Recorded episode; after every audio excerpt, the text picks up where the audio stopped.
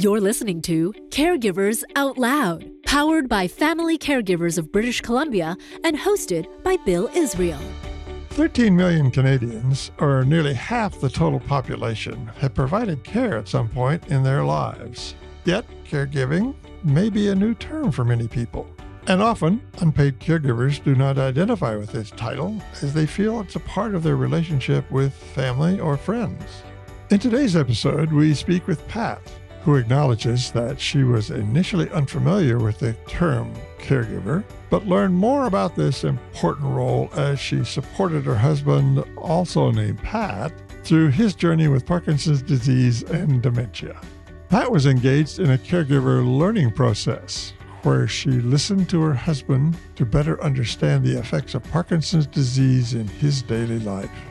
Because of the value of their partnership, Pat's relationship with her husband during his changing health conditions was sustained through humor and care. You will gain insight into her caregiving journey, awareness of the caregiving role, and the unfolding responsibilities, including end of life care and her current caregiving stages of grief, bereavement, and honoring her husband and life partner.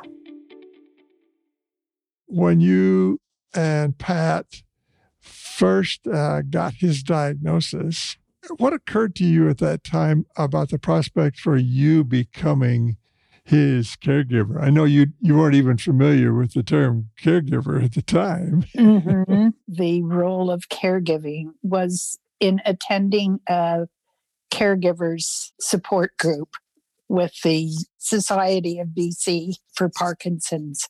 In fact, when we were at meetings, at these support meetings, we would go around the table and introduce ourselves. And my husband, Pat, would say, You know, my name is Pat and I have Parkinson's. When it came to my turn, I would say, I am Pat's care partner. So, caregiver was not even in the vocabulary at that time, it was care partner. You also made a remark in one of our conversations where you talked about your need to become 150% of who you were because you had to make up for the 50% that he was now missing. Mm-hmm. I was just so aware of the fact that I was 100% myself, but there was 50% of him missing. And I had to live that 50% of him missing in order for us to survive this journey. And it was very difficult at times, there's no question. But that's the way I thought of it. And that was very helpful for me to plug along with the journey, thinking, oh, okay, well, I'm one and a half, I'm me, and then I'm half of him, and so be it. Wow. Uh, that's so yeah. beautiful, really. What did that partnership mean, especially as Pat's uh, capacity began to diminish a little bit? Talk a little bit about the communications you two had, even about his uh, his illness. How did that work for the two of you? Well, he was very open in describing where his mind was and how he was being affected by this disease, Parkinson's. At one time, he would make breakfast every morning and he explained to me exactly how making breakfast in his world was from going through the entrance of the kitchen and how he had to be mindful of not banging into the wall, taking out the coffee filters from a box, which none of us would think twice about. But it was a huge thing for him to separate one filter from another to get it out of the box and put it in to the coffee machine. And it was a 45 minute description of how he managed to get wash and get berries in a bowl and pour some cereal or toast and make the coffee. It was so enlightening for me. He allowed me to walk in his shoes. Pat was so intelligent and so aware that he knew what his dementia was. He knew when he did things incorrectly or he, he would laugh at himself constantly. He'd say, Oh, look what I did. I called it this or I called it that. He would open the front door of our apartment and I'd say, What what are you doing? Where are you going? And he'd say, Oh, well, I'm looking for my jacket. And then I would just laugh and say, Well, you're not going to find your jacket out there, but let me know if you do. and we both just have a really good chuckle over it. Again, he was aware that, oh, yes, I went to the wrong door. Yeah. And I, I recall a, a humorous anecdote you were relating about about the birds. Can, can you oh, can you tell that yes. story? That's really sweet. Well, we we've been living in this apartment for 15 years, and the only birds we ever had come visit us were pigeons. Were not appreciated. but since Pat's passing, I've had little chickadees, I've had crows, blue jays. Just, I mean, I've never seen these birds before. And I was joking, and, and I said, you know, one day an eagle flew by and I thought, oh my goodness, I spent a lot of money. I guess the eagle's coming to remind me that Pat is still with us. the little birds are okay. The big bird. The yeah, the big bird. Sure. yeah, big bird. Yeah. big money. yeah, no kidding. Oh, that, that's uh, that's such a lovely way to to think about him because we don't always have a language for this, but he's still very close in that sense. Absolutely. And I, I look at his chair every day and, you know, I'll, we'll be watching or I'll be watching TV and, you know, something will come on that will be familiar or whatever. And I just automatically look over at his chair about to say, oh, can you believe that? yeah. And I know he is there. Of course. I never sit in that chair.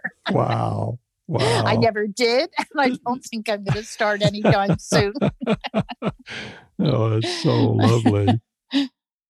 Over time, and particularly even uh, after Pat uh, died, after he was no longer uh, in the home with you, your partnership had been a blessing. There was something about the way in which you partnered him right to the end of his life that, in spite of some of the challenges, became a blessing. So, how was it that you, uh, looking after him the way in which you did, uh, right till the end of his life, enabled you then, after he was gone, to begin to move on with your life? I think one main thing that this whole experience has done for me is that it has really given me compassion for people who have shortcomings, dementia, disabilities, whatever. It, it has just given me a world of really and truly understanding when a human being is not 100%. They could be 50% or 70%, but it just opened a whole world for me. And it's something that will always be a part of my life. There's no question. And it's as if I, you know, was was given some kind of training for you know this attitude that I hold or feeling that I I hold for other people. It's made me a better person, quite honestly. Wow. What a lovely thing to think about and a way of honoring Pat, you know, yes. who he was and with you, your partnership. Mm-hmm. So you also, as I recall, mentioned that you attend some of the association meetings with the Parkinson people, uh, or with the with the Dementia Association. Uh, are, are you are you doing that? Well, actually, I have facilitated a support group for people with Parkinson's for over five years. It started with five of us, and now it's grown to 24 so many of these people I have either gone out for walks with, coffee, whatever. You know, there's maybe 10 or 15 of them that I'm always in close contact with and I call them or they call me and and it's a whole community it really is and and we understand each other because we've walked in each other's shoes so it makes a huge difference. No yes. kidding for you and for them. Yeah. Yeah. That, yeah. That. And it's interesting because in this group, there was one meeting. This is before Pat died. We had one meeting, and there were three members who had lost their spouses or mom actually for over a year and they were still coming to the meetings.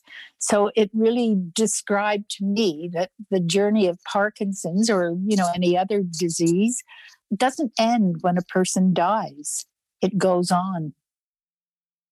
Pat's approach to her caregiving as a partnership is a testament to the notion that while death ends a life, it does not end a relationship. This partnership approach actually enlarged her sense of being a more compassionate person following her husband's death. With the focus being on caregiver well being, Family Caregivers of BC offers caregiver support groups that are non disease specific. You can visit our website at familycaregiversbc.ca and view the calendar for our current caregiver support groups.